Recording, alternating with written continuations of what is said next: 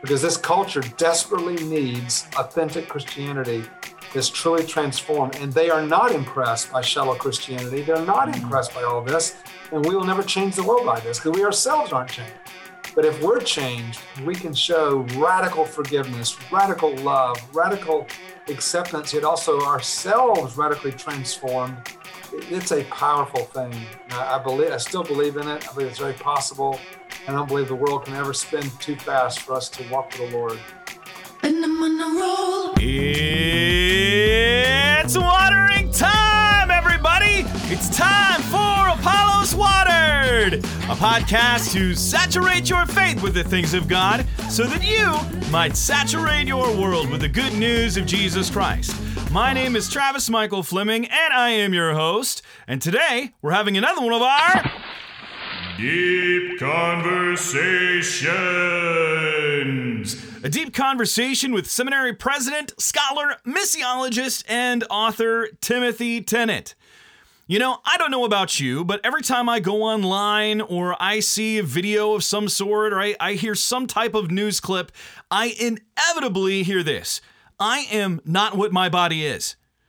You know, I've, I've heard other people say, why do you Christians care about what goes on in the bedroom? Just leave it alone. God does God's okay with that. I mean, really, is he? Why else would the Bible talk about sexuality so much? And why do so many unbelievers today, and even so many believers, have such a difficult time reconciling what the Bible says and what seems to be going on in the culture right now? I believe it's because we have an improper understanding or theology of our bodies. I mean, are we souls that have bodies? Is there a design for it, or is there something more entirely? What place does it really have in our understanding in our, our theology? I mean, our bodies, what, what place does it have? And what difference does that make in regards to all of the aforementioned subjects? I mean, think about homosexuality, gender reassignment surgery, abortion, euthanasia, or eating disorders. What do all of these subjects have in common, and how do they affect our body, and how do we understand that from a Christian perspective? That's what we're going to be talking about today. And today on Apollos Watered, we have as a special guest Dr. Timothy C. Tennant, who has served as the president of Asbury Theological Seminary and professor of world Christianity since 2009. He is a frequent con- conference speaker around the country and throughout the world. Prior to his coming to Asbury, Dr. Tennant was the professor of world missions and Indian studies at Gordon Conwell Theological Seminary.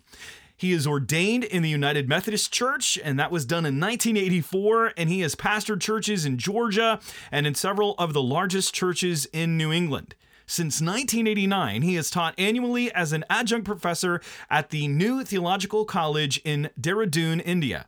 He is the author of numerous books and articles, and they include Building Christian Christianity on Indian Foundations, Christianity at the Religious Roundtable, Theology in the Context of World Christianity, and Invitation to World Mission, a Trinitarian missiology for the 21st century. And his most recent book, For the Body Recovering a Theology of Gender, Sexuality, and the Human Body. Dr. Tennant and his wife Julie reside in Wilmore, Kentucky. They have two grown children, Jonathan and Bethany. And I wanted him to come on the show to be able to talk about this subject because I believe that we have a very anemic understanding of the body. And that is what we're going to talk about today. How can we can recover a theology of the body? Happy listening. Tim Tennant!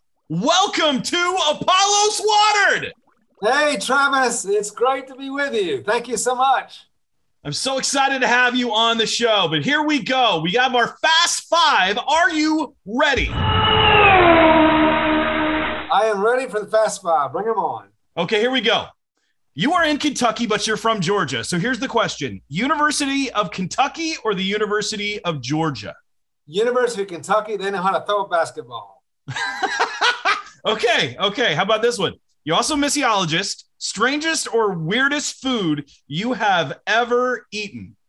The strain was a live octopus, which you're required to swallow whole in Korea. Yes, it went down my throat live. The whole thing, or just the a tentacle? Little, the octopus and they it's served live, and you take it, it's a little baby octopus, and you swallow it whole, and the the uh, phalanges are squirming as they go down your throat. It's quite an experience. India, India couldn't match it. I love I love Indian food, but this was this was a Korean experience. And okay, it's raw. It's a raw thing too. ah, all right, here we go. You did your doctoral work at the University of Edinburgh in Scotland, right? That's right. Okay. Can you do a Scottish accent? Ah, we we blimey so, blimey so, yes. Therefore, you honest sunsy face, great chicken of the race. You have to learn how to ask for haggis there. oh, that's so good. That's so good. I like it. Oh, I love it when people can do a good Scottish accent. That's good. Okay, here we go. What is one of the perks that you enjoy as being the president of an evangelical seminary?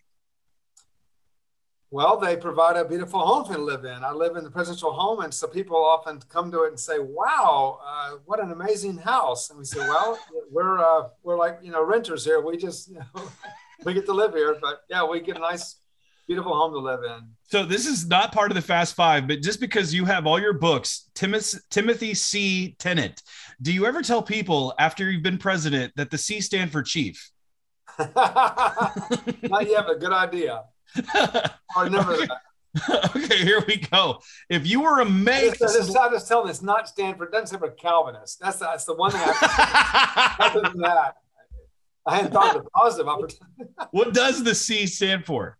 It stands for Craig. Oh, Timothy Craig. What okay. What is that? Oh yeah, it tells you a lot, doesn't it? I don't know what it tells me, but it tells me something. Okay, here we go. If you were a make and model of a car, what would it be and why? If I was a make and model of a car, I don't know, probably a Ford Explorer. Oh. Uh, you know, kind of like you know, functional, but uh, you know, not have a little class to it, but not um, not too fancy. Nice. I'm just kind of a I'm a workhorse. I'm, I'm, there I like we go. Happen. That's good. That's good. I really like that. It's a great description. I love that. Okay, here we go. So tell us a bit about your story. You're a very eclectic guy. I mean, you're from Georgia. You've gone to school at Princeton. You've studied Hinduism. You've studied Islam. I mean, just reading your bio, it's like this guy's been all over the place. Tell us a bit about who Dr. Timothy C. Craig, Timothy Craig Tennant is.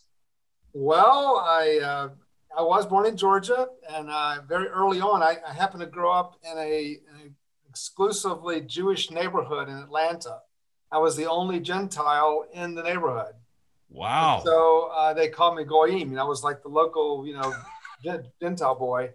But I, I, guess I, from the very beginning, I was formed by by what it was like to be an other. You know, someone mm. other than the surrounding communities. I was a minority in my community, of course, and went to an all Jewish school and took Jewish girls to the prom and so forth because that that's that was my life. And so I had a real interest in learning about the world, about other people, and um, the Lord opened up a lot of wonderful doors to to work and serve in India. I have a great love for India, especially North India, and so uh, that opened up a lot of doors for me. So that brought me into kind of the field of, of missions and uh, of thinking about things cross culturally and uh, that led me through my, my life. I never actually uh, thought about my career like as a like a plan to do anything. I, I was a pastor, and I was going to be a pastor till I died. But then things opened up and exploded. Uh, exploded. Next thing I know, I was in Nigeria, you know, and, and one led to another. I needed another degree. I go back to school, so things kept happening. And I actually said to someone recently, I know it sounds bizarre to say this, but I've actually never in my life applied for a job. Wow. I've never applied for a job in my life. Every job came to me and I realized, oh, I guess this is the next step. So, you know, I wasn't going to be at Gordon Conwell until I died. I never dreamed I'd be at Asbury. But things just come came along, and uh, next thing I know, I'm answering the call of God. So I, I, would love to say I had some big, you know, plan. There was no plan. It all just kind of unfolded haphazard way, and here I am. So, okay, so you've you've gone to you did a PhD in non-Western Christianity at the University of Edinburgh, but yet you did a THM in Islam. Is that right? In ecumenics. Right. I, I was going to say eurythmics, but that's not right. It's ecumenics. well, I was actually I was working in India already before I went to Princeton, and I had a real burden for what could be done in universities in in, uh, in uh, Africa. So the organization IICS, it's now called Global Scholars, International mm. Institute of Christian Studies in those days. Uh, Daryl McCarthy, they contacted me and said, "Would you be interested in uh, teaching uh, in Africa?" And so one thing led to another, uh, going to Nigeria, and I wanted to learn more about African Islam. So the whole thing at Princeton was to learn about African Islam. But uh, later, when that kind of all blew up, and I ended up back in the U.S., um, I my real heart was always in India. So I decided on the doctoral level to pursue Hinduism and try to better understand why the church had so many problems uh, propagating in India. What were the barriers? And that got me into missiology and I had a wonderful opportunity to study in Scotland. So um, we were there for three years. Had a great time. That's that's when I came to Gordon Conwell after that. You know, you've got such an education in such an eclectic background, and yet you've your most recent book for the bodies is a bit. It's it's different from what you've done in the past. I mean, you've written on holiness, you've written on world missions, you've you've written on a lot of different things, but this is a, a book uh, that is is a, is not necessarily missiology in the classical sense of it, although I think it's equipping the church for language and a theology to embrace and accomplish the, the mission of Christ in this world. But tell us a bit about the impetus behind this book for the body. And it's not talking about for the body of Christ as much as it is our our actual physical bodies and why we need to pay attention and have a theology of the body. But talk to uh, talk to us a bit about the impetus behind it and why you wrote this book and what's in it. Yeah, Travis, thank you. That that book uh, was a little bit of a surprise, and since it wasn't my normal kind of writing uh, space, as you know, I'm, I'm, a missiologist, but as you know, uh, missions is about connecting text with context, and so in mm-hmm. some ways, it's a little like Lesslie Newbigin. I'm trying to understand how to be a better uh, communicator of the gospel to the Western world. And right now, one of the biggest issues has to do with the body, in particular gender reassignment, and some of the challenges with with our own bodily identity so my just surveying the evangelical church, uh, and this is not to be, be critical. I think it's what always happens when these things come up at first. Is that I basically found that we hear a lot about what Christians are against, but we don't really hear what we're for. And I think a lot of the people in the culture uh, seem to be to know we're against a lot of things. They don't really know what is the what is the grand vision that we're for. This book is really trying to lay out the positive vision for the body, the human body, uh, in the body as, a, as an icon or a pointer to the, the uh, you know, the, the resurrection, the incarnation, the Trinity. I go, the whole book really goes through and shows how God has designed the body as a pointer to spiritual realities. And so the book really does provide, I think, hopefully a positive vision for why we think uh, practices like gender reassignment are, are a very troubling trend for our society. And so this, this book lays out that case why do you think that we've really missed this idea? I mean, we've talked about what we're for, and I know in the book you talk about being in a post-Christian culture, and that's one of the things that we talk a lot about in uh, on this show is that our culture shift. And while there are pockets of Christendom, um, definitely in the West that we see, and people can operate within that for a sphere, but if you're engaging with the greater Western society as it started to change, we have to to, to learn how to engage that, and we need to have a proper theology of the body, something that the church has not largely done in the West very well traditionally. Why do you think that is? Why do we have such a hard time having such a, a, a view or a proper theology of our bodies? It's a great question. I, you know, if you look back to the early church, uh, the first two, three centuries, Gnosticism was the biggest challenge they faced. And Gnosticism was a, a a view of the body which denigrated the body and basically said what really matters is the real you inside of you. You know that you know mm-hmm. you're a, you could be a literally a man trapped in a, another body or a spirit with a true spirit inside of you. All the things we hear today were very much a part of the early church's challenge, and so they the New Testament is born out of that context. But then it became uh, the, the church prevailed over that and essentially you've had a very positive, robust view of the body throughout most of Western civilization. So we've just basically forgotten that this problem could reemerge. We didn't think it could reemerge. And we basically have a neo Gnosticism reemerging today in the church and in the culture. And as the Christian, you know, uh, worldview has receded, that has been replaced by non-Christian worldviews, and one of those is a new form of Gnosticism. So we're having to relearn what the church had already learned, unfortunately, in the past. This is not a new issue. Mm-hmm. It's just an issue we had to revisit and to recapture. And the church basically always forgets yesterday's battles. We only think about the battles that we have. And so, unfortunately, we're going to have to go back and do our homework and uh, think about why did why did John say, you know, we we have seen him with our eyes, we've touched him, our hands have handled, because John was, and if anyone is not uh, does not believe that Jesus has come in the flesh, he's the Antichrist. I mean, John really, I mean, it's bold language. Yeah, he goes after. Paul was saying, if, if this is just a Greek idea, this is just a philosophy, then this is not the Christian gospel. It's about something that happened in the flesh, and therefore the flesh must be trustworthy and uh, must be, um, you know, uh, the Christian gospel has always said that the body is trustworthy, the heart is deceitful, and the culture, of course, has flipped that and said the um, you know the body is is completely untrustworthy but you can always trust your heart. And uh, that's the thing the church has to readdress today it, it seems like what we've seen and i had a conversation with uh, nancy Pearcey a while back and we were talking about the difference between hardware and software. And we have the the hardware and usually you used to want to make the software fit the hardware but now we're trying to get the hardware to fit the software. I mean we talk about gnosticism and a lot of people then kind of tune out they don't really know what Gnosticism is. I mean, they hear the term, we, we say gnosis, knowledge, you know, that's where you get back to the root of it. But let's talk here for a moment, just to draw this out, to really bring people into this.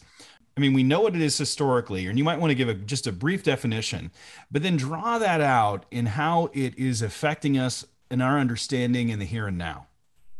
Yeah, great question. This this is a uh, there was a lot of um, mystical movements, special knowledge movements in the early church, and around that time. And so one of these uh, is kind of called collectively Gnosticism, but it's actually this is not a movement like we would say Christianity like is a movement. Right. This is actually multiple movements which are collectively called Gnosticism. And the one thing they had had in, uh, in common, these mystery movements, was they believed that God could not create the world because the world would sully God. It would make him, mm.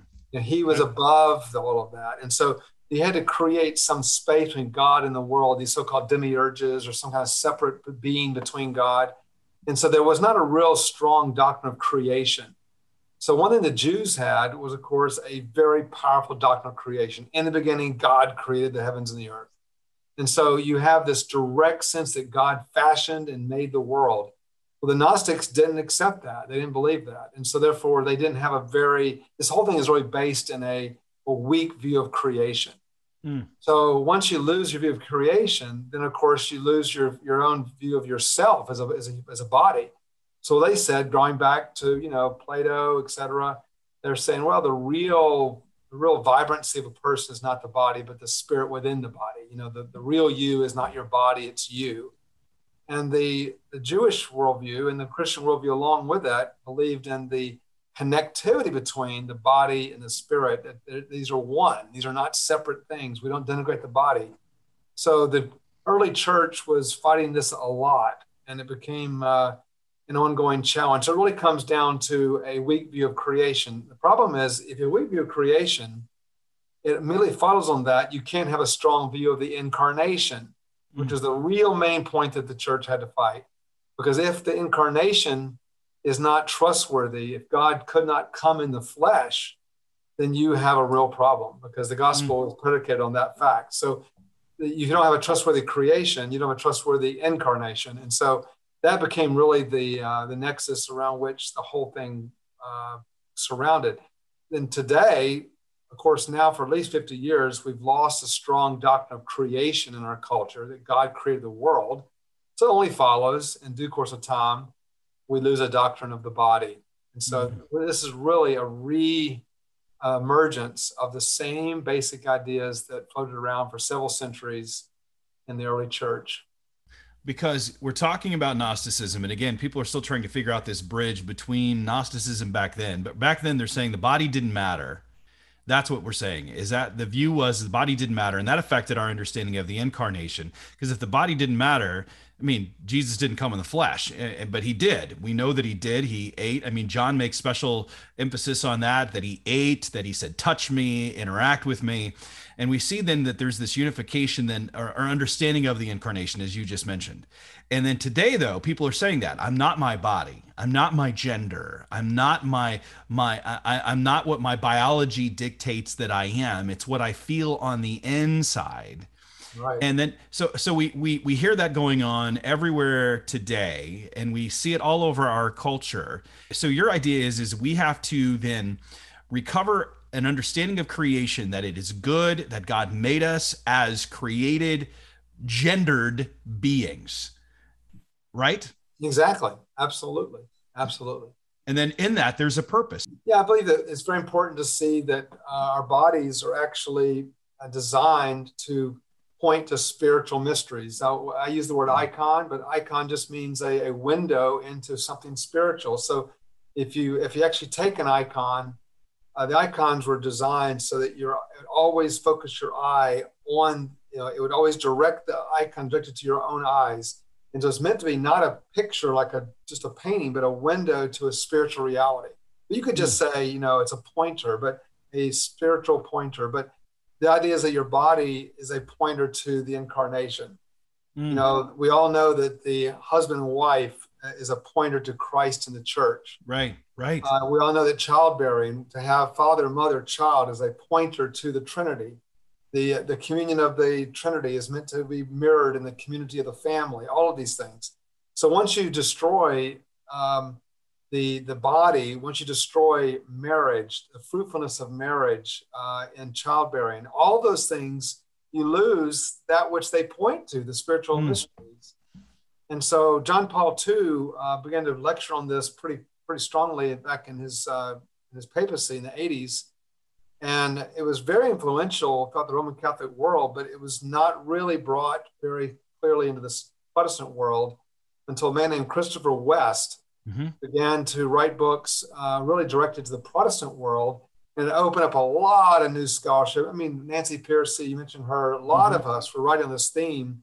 And we owe a lot to the Roman Catholic work on this area that's been going on. And we're trying to now put it kind of in our own terms, our own ways about how um, what it means to, to embody the gospel and not just preach it, but actually see that we embody it in our daily lives. Where, where do you think that understanding went awry? because I, I I I see the church today, the modern Western evangelical church. It's very pragmatic, um, and it's very business oriented. Although we talk about Jesus, but it's more of you follow Christ, you you, you surrender your life to Him, which is awesome. But there's not a, a, a theology of how this affects or permeates different aspects of our lives. And that's what you're calling the church back to in a form of catechism. And you talk about that in the book of, of catechesis, of instructing people. Uh, how can the church then grasp onto this? So I have two parts to this. Where did the church go awry? And how basically can we recapture this idea? That we can definitely recapture it. The, yeah, the, the problem is that the church quit catechizing new members into you know disciple them into the faith. That's in the basic problem. So in in my world, the Western world, we call this the uh, the first half of the gospel and the second half of the gospel. Uh, the first half of the gospel being justification, second half being sanctification and, and growth and discipleship. And I think, unfortunately, in the modern period, there's been such an emphasis on lowering the bar, making the gospel simple, reducing it to very, uh, you know, kind of bite-sized pieces. You could actually go into many of the kind of big box churches today. And what you're actually hearing is not a message of salvation, but a message of justification. Mm. Now, praise God for that. We're not against that. But the point is, you can't confuse justification with, sanctif- uh, with salvation because salvation is a much larger transformational project that God's involved in with us. And so part of our concern is that we have not really passed on the faith well. Uh, we weren't aren't training our children well, and it used to be that for a while we survived on kind of cultural cues where mm-hmm. there was a kind of a cultural Christianity where certain things were passed on through the culture, but that's obviously now evaporated. So we're left essentially with a church that's uncatechized. Mm. That's a serious problem. and no church can problem. survive that. No church can survive that because the culture is doing a lot of catechesis day in and day out. So if you think about the, the, the full force of cultural formation is very powerful in this culture.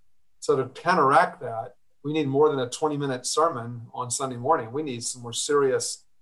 Uh, so what we're trying to do is, is, and I have another book coming out this year on catechesis, which lays out kind of the whole vision. But the church has to understand in the early church they had two phases of it. One phase was the uh, during Advent, the whole period before um, before the the uh, I'm sorry, but I'm sorry, before Lent, before Easter. During Lent, they would go through instruction. You become a Christian, baptized at Easter, and then another phase where you learn what it's like to be a member of the church, hmm. called mystagogy, which went all the way to Pentecost. So the church actually had two phases of instruction for everybody. One phase before you became a Christian, justification. One phase as you received the Spirit and grew in your faith. And all that's pretty much evaporated into very either nothing or very short kinds of things because we've moved to this kind of user friendly, uh, ask no questions, make it simple um, kind of Christianity, which is not reproducible in the long run. Is that just an American gospel? Well, unfortunately, this is a global challenge. It's not simply an American mm-hmm. problem. Uh, this has been a problem around the world. Now, it's true, some churches have stronger commitment to catechesis than others, but uh, this is really kind of, it's not really an American gospel so much as it is as a kind of a shallow gospel that is taking one part of the gospel, making that the whole thing yeah. and baptizing that. And that's unfortunate. That happens in all across Africa, happens in Asia, happens all over the world. So how does a rediscovery then of this doctrine of the body, and you're you're really calling for a rediscovery of the doctrine of creation itself, but let's let's set it aside here as a under that umbrella uh, of the doctrine of creation. But how does the rediscovery of this grow an understanding of who Christ is. I can hear a lot of pastors right now saying, You don't know my people. They're not going to sit around for this. They're so busy. We can barely get them on a Sunday morning anymore. This is extra. This is superfluous. This is just, this is more on than what I need. It's great if we get to it, but I just don't see that being a part of it. What would you say to that mentality and mindset?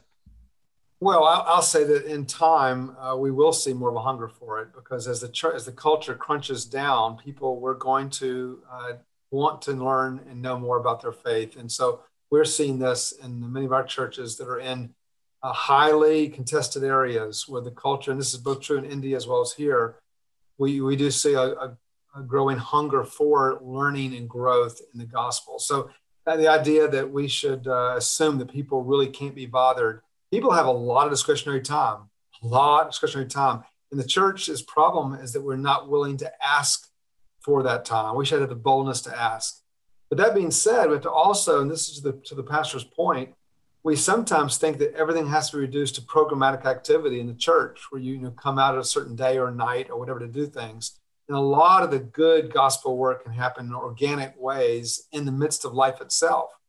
And so there's a lot of ways we can help understand how growth can happen in ways that uh, accommodate, you know, our busy lives, et cetera. But I do think we should ask for more.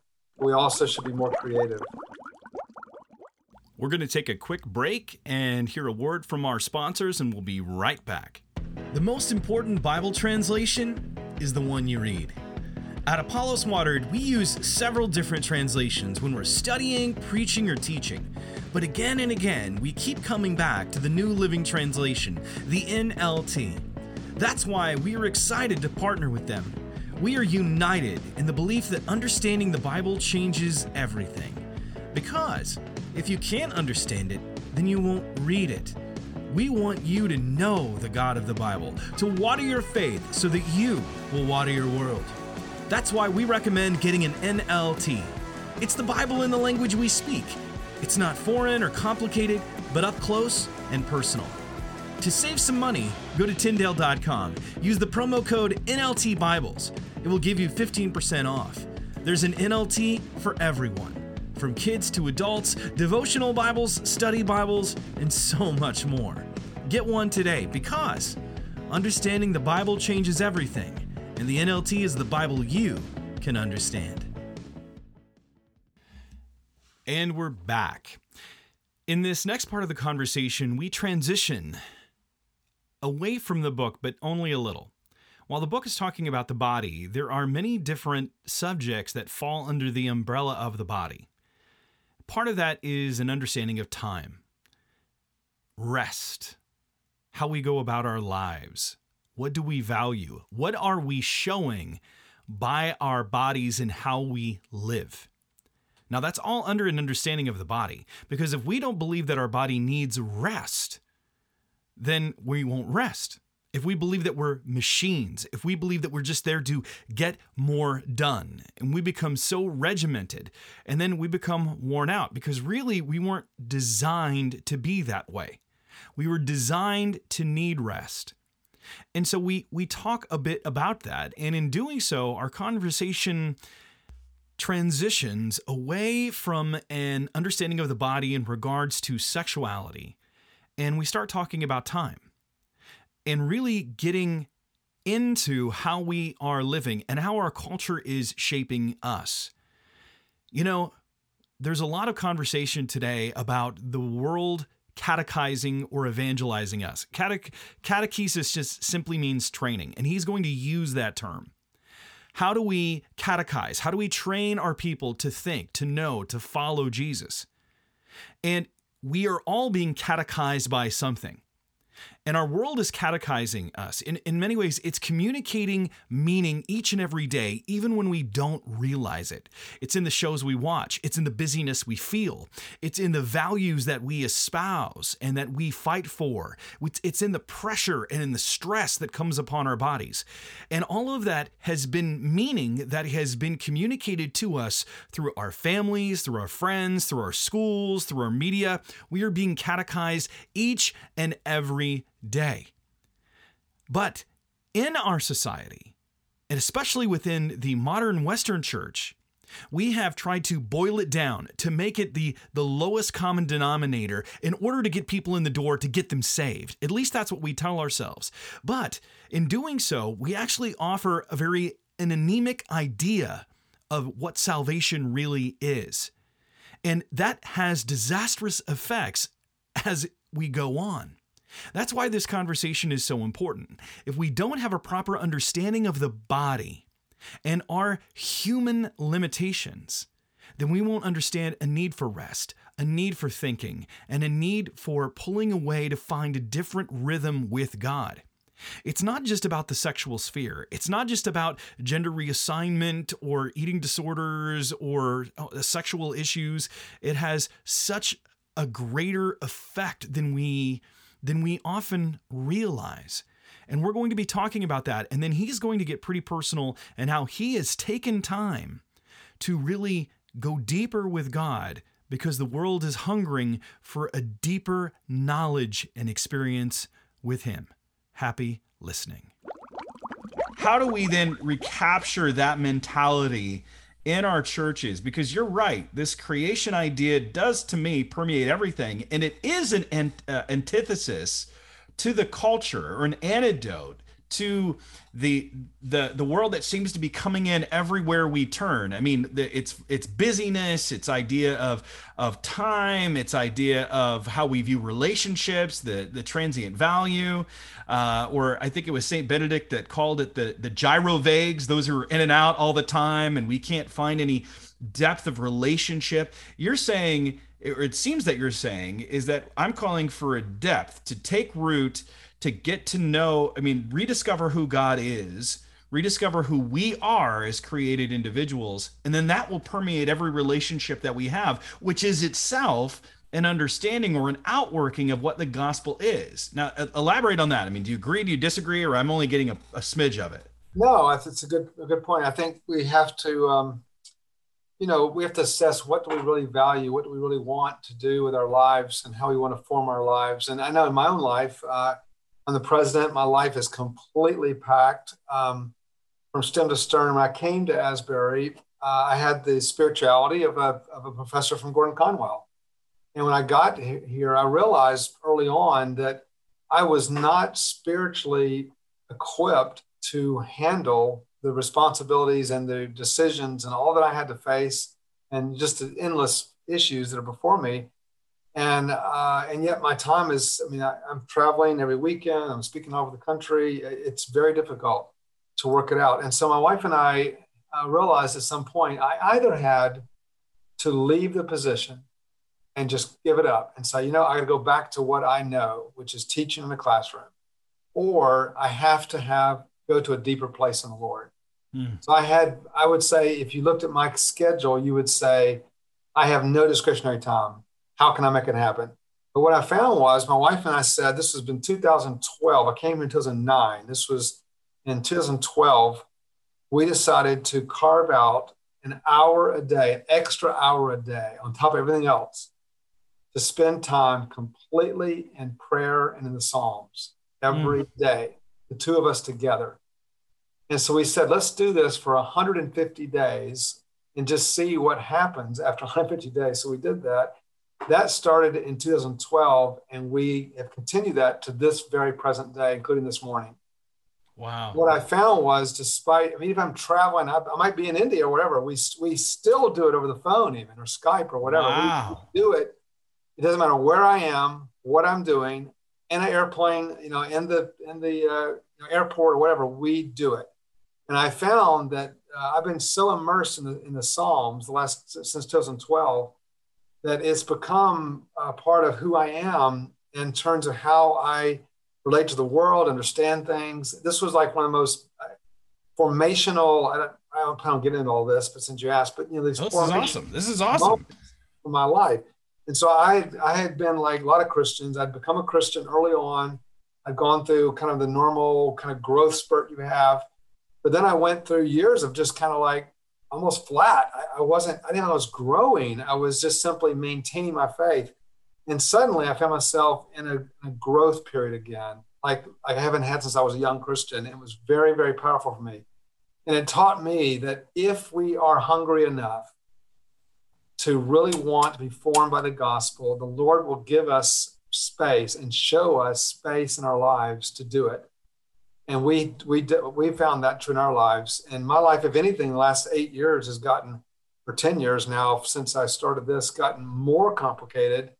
And yet, um, we are just persistently determined to keep growing in our faith. That's the hmm. that's the church that we have to see reborn and is that determination to stay before God because this culture desperately needs authentic Christianity that's truly transformed. And they are not impressed by shallow Christianity. They're not mm-hmm. impressed by all this. And we will never change the world by this because we ourselves aren't changed. Mm. But if we're changed and we can show radical forgiveness, radical love, radical acceptance, yet also ourselves radically transformed, it's a powerful thing. And I, I, believe, I still believe in it. I believe it's very possible. I don't believe the world can ever spin too fast for us to walk with the Lord. Mm, that's good. Let's pass the plate. that was good. I'm serious. I mean, I make a joke, but that is where people live and that's actually what we are about at apollos watered because we see how the culture is just creeping in and it's come down to this justification only christianity where it's the surface level level and actually we've identified what we call an not a new form of discipleship we just put a name on it we call it missio holistic hmm. where it is it's a holistic understanding of the body the, the mind all of those aspects and even the spiritual realm which we as westerners don't do well with. And we know eh, that our global brothers and sisters understand that world much better than we do. But we're saying looking at discipleship and also the lens putting the lens of culture on it and it's all used to accomplish the mission of christ. And that's what we're, we're trying to articulate is how do we help people follow christ in the middle of an ever-changing postmodern pluralistic whatever ism you want to throw on it world. It's changing all around us. And it's so encouraging to me to hear you guys going back and saying this is what we're going to do. We're going to try this. And you, you said for 150 days i'm assuming because of 150 psalms. Is that right. how you did it Right. So Psalm 119 probably took you guys a while. I mean, 176 verses. Come on. It, it, was seven days. It was seven days. Yeah. we, we, didn't think smart enough to say we should have 157 days. I think we've now been through the Psalter. Uh, I think it's now we're in our 17th trip through, something like that. Wow. That was Psalm 101, for example. But yes, uh, we, we do that every single day. An hour. You do it for an hour. We do it for at least an hour, sometimes an hour and a half, but at least an hour every day. So what, so what, so what does that mean when you do it an hour? You guys reading to each other? What are you doing? So what we did, we we took all the psalms and we um, we put them into metrical form. Um, of course, metrical psalters have been done all over the world. We wanted to actually make one that would be available to anybody. So we spent two years and took turned every psalm into regular meters that could be sung to to tunes you know that we all know and love.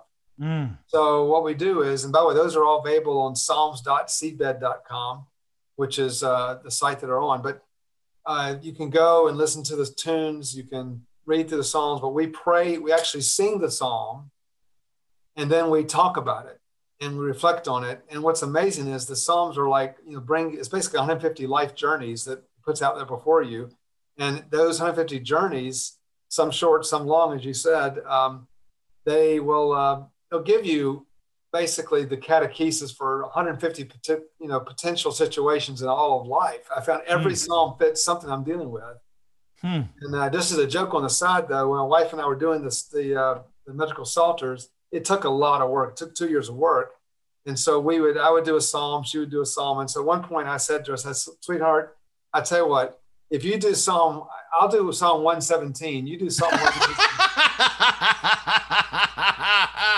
What's so, got three verses? right. So if, you did get our Psalter and get Psalm 119, my, my wife gets credit for that. God bless her. anyway, but we uh, we sing and we talk, and then we pray through the psalm verse by verse, and uh, it's very very formative. And by the way, we have started um, not just the psalm singing, but Asbury started uh, these small group like Wesley had. We're re- redoing the band meetings and the class meetings mm. all over the country, all over the world. So we have thousands, thousands, Travis, of these band meetings right now taking place over the world through our, our new room conference, our seedbed. And so what you have is people that are these are pastors that are, you know, they're very busy, they have no, and yet they're coming together in these bands. And what we found was amazingly that the bands actually work even better under COVID uh, requirements because if you have a if you're band with somebody and you live in Georgia and your band partner lives in California, in some ways you're more vulnerable to that person in California because they don't know your world that much. And, and right. part of the band, you ask people, you know, how is it with your soul? You know, what un, unconfessed sins are in your life? Mm. You know, it's, it's a serious conversation about your life, yeah. your, your life. And people are finding in these bands the spiritual permission slip to share openly what they're dealing with, what their problems are, and what their you know issues are, and you you can imagine what they might be all over the map, and they're finding spiritual healing. And mm. we we began to have this conference, bringing people together. I never forget one time we were at a um, we call these new room conferences. They're always in the fall, and we had probably three thousand pastors there. And these are pastors that all have very you know, good, solid ministries. I never forget one night, a Thursday night, we had nothing planned. It was restaurant night. This back to my point about priorities and time. This was the restaurant night where everybody goes out Thursday night and just you know goes to a restaurant and just relaxes a little bit. So the leader of our of our new room conference, JD Walt, said, "I feel the Lord is just calling us to spend Thursday night in prayer. Come back and pray. It's not on our schedule. You don't have to do it, you know. But if you if you feel led, I think God's calling us to come back and pray." So we went out, got a quick bite to eat, came back, and I walked in the auditorium. I was shocked. It was absolutely packed. Everyone came back. It was packed. I couldn't see any empty seats. And the Lord moved, and I, I never seen pastors, just ranks and ranks of pastors on their face before God, weeping, confessing their sins, being transformed. And at the end of that whole thing, I still get letters to this day about that night where pastors say, That night, my ministry was saved. Mm. That night, I was brought to a new place.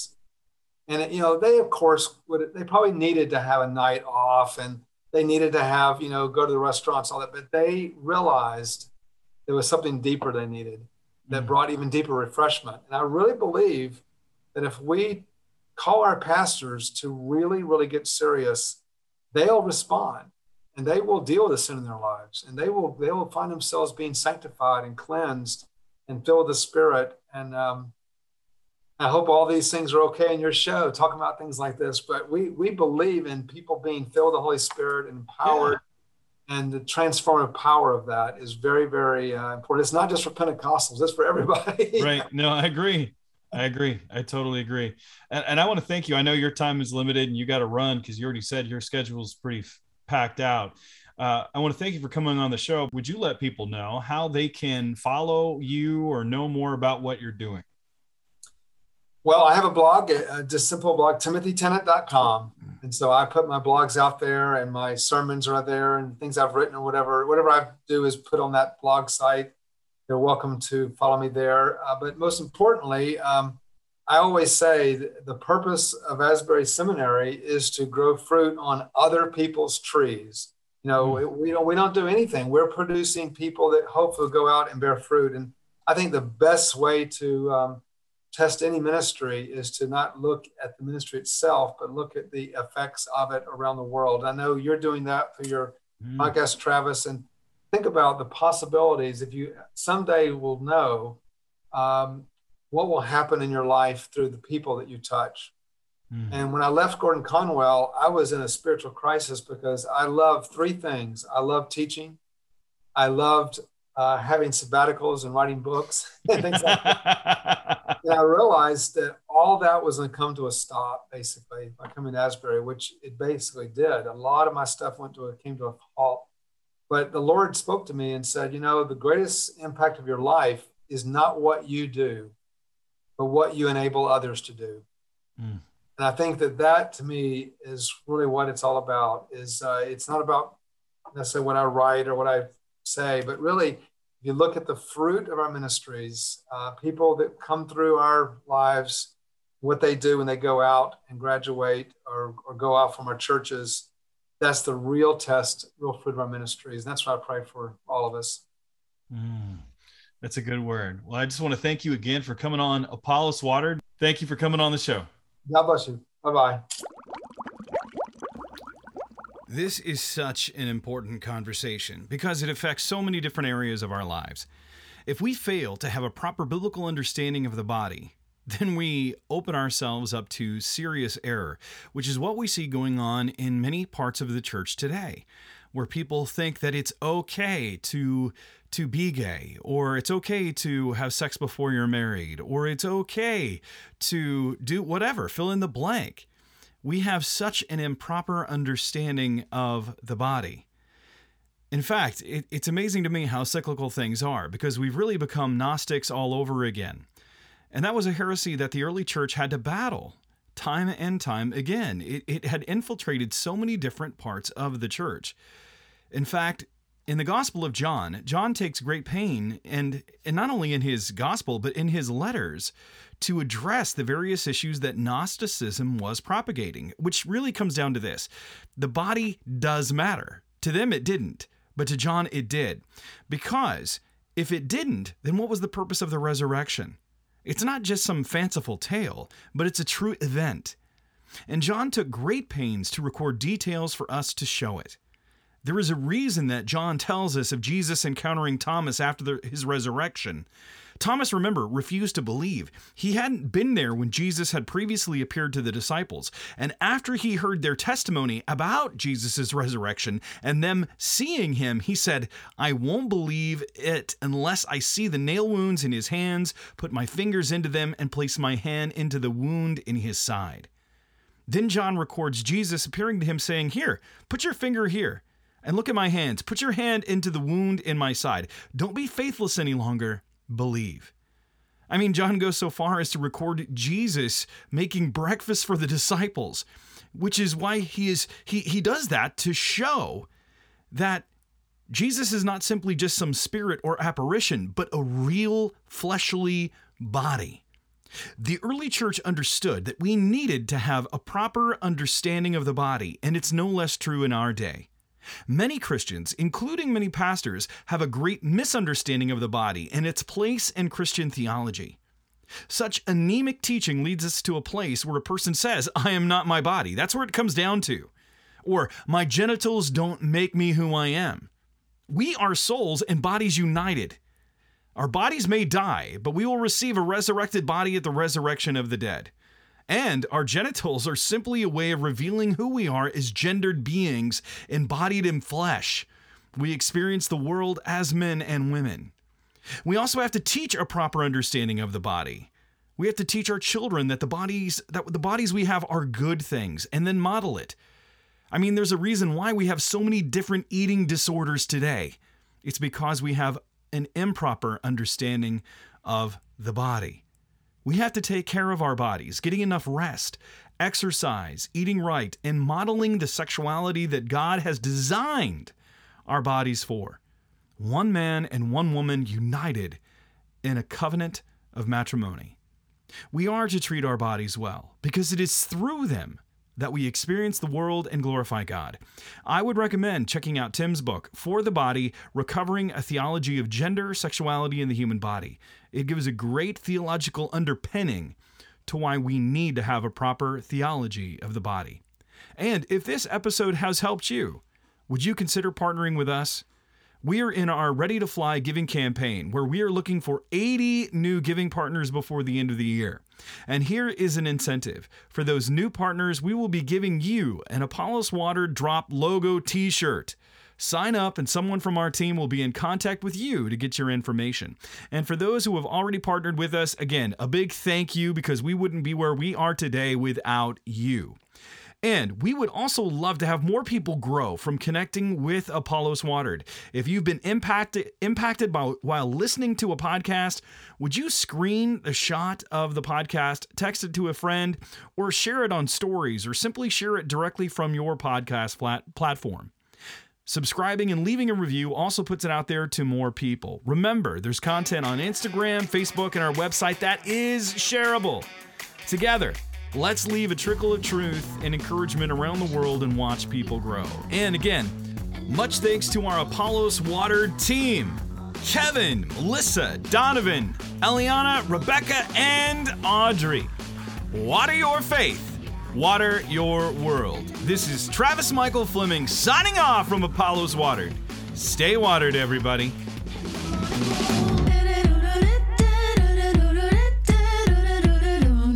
And I'm on a roll.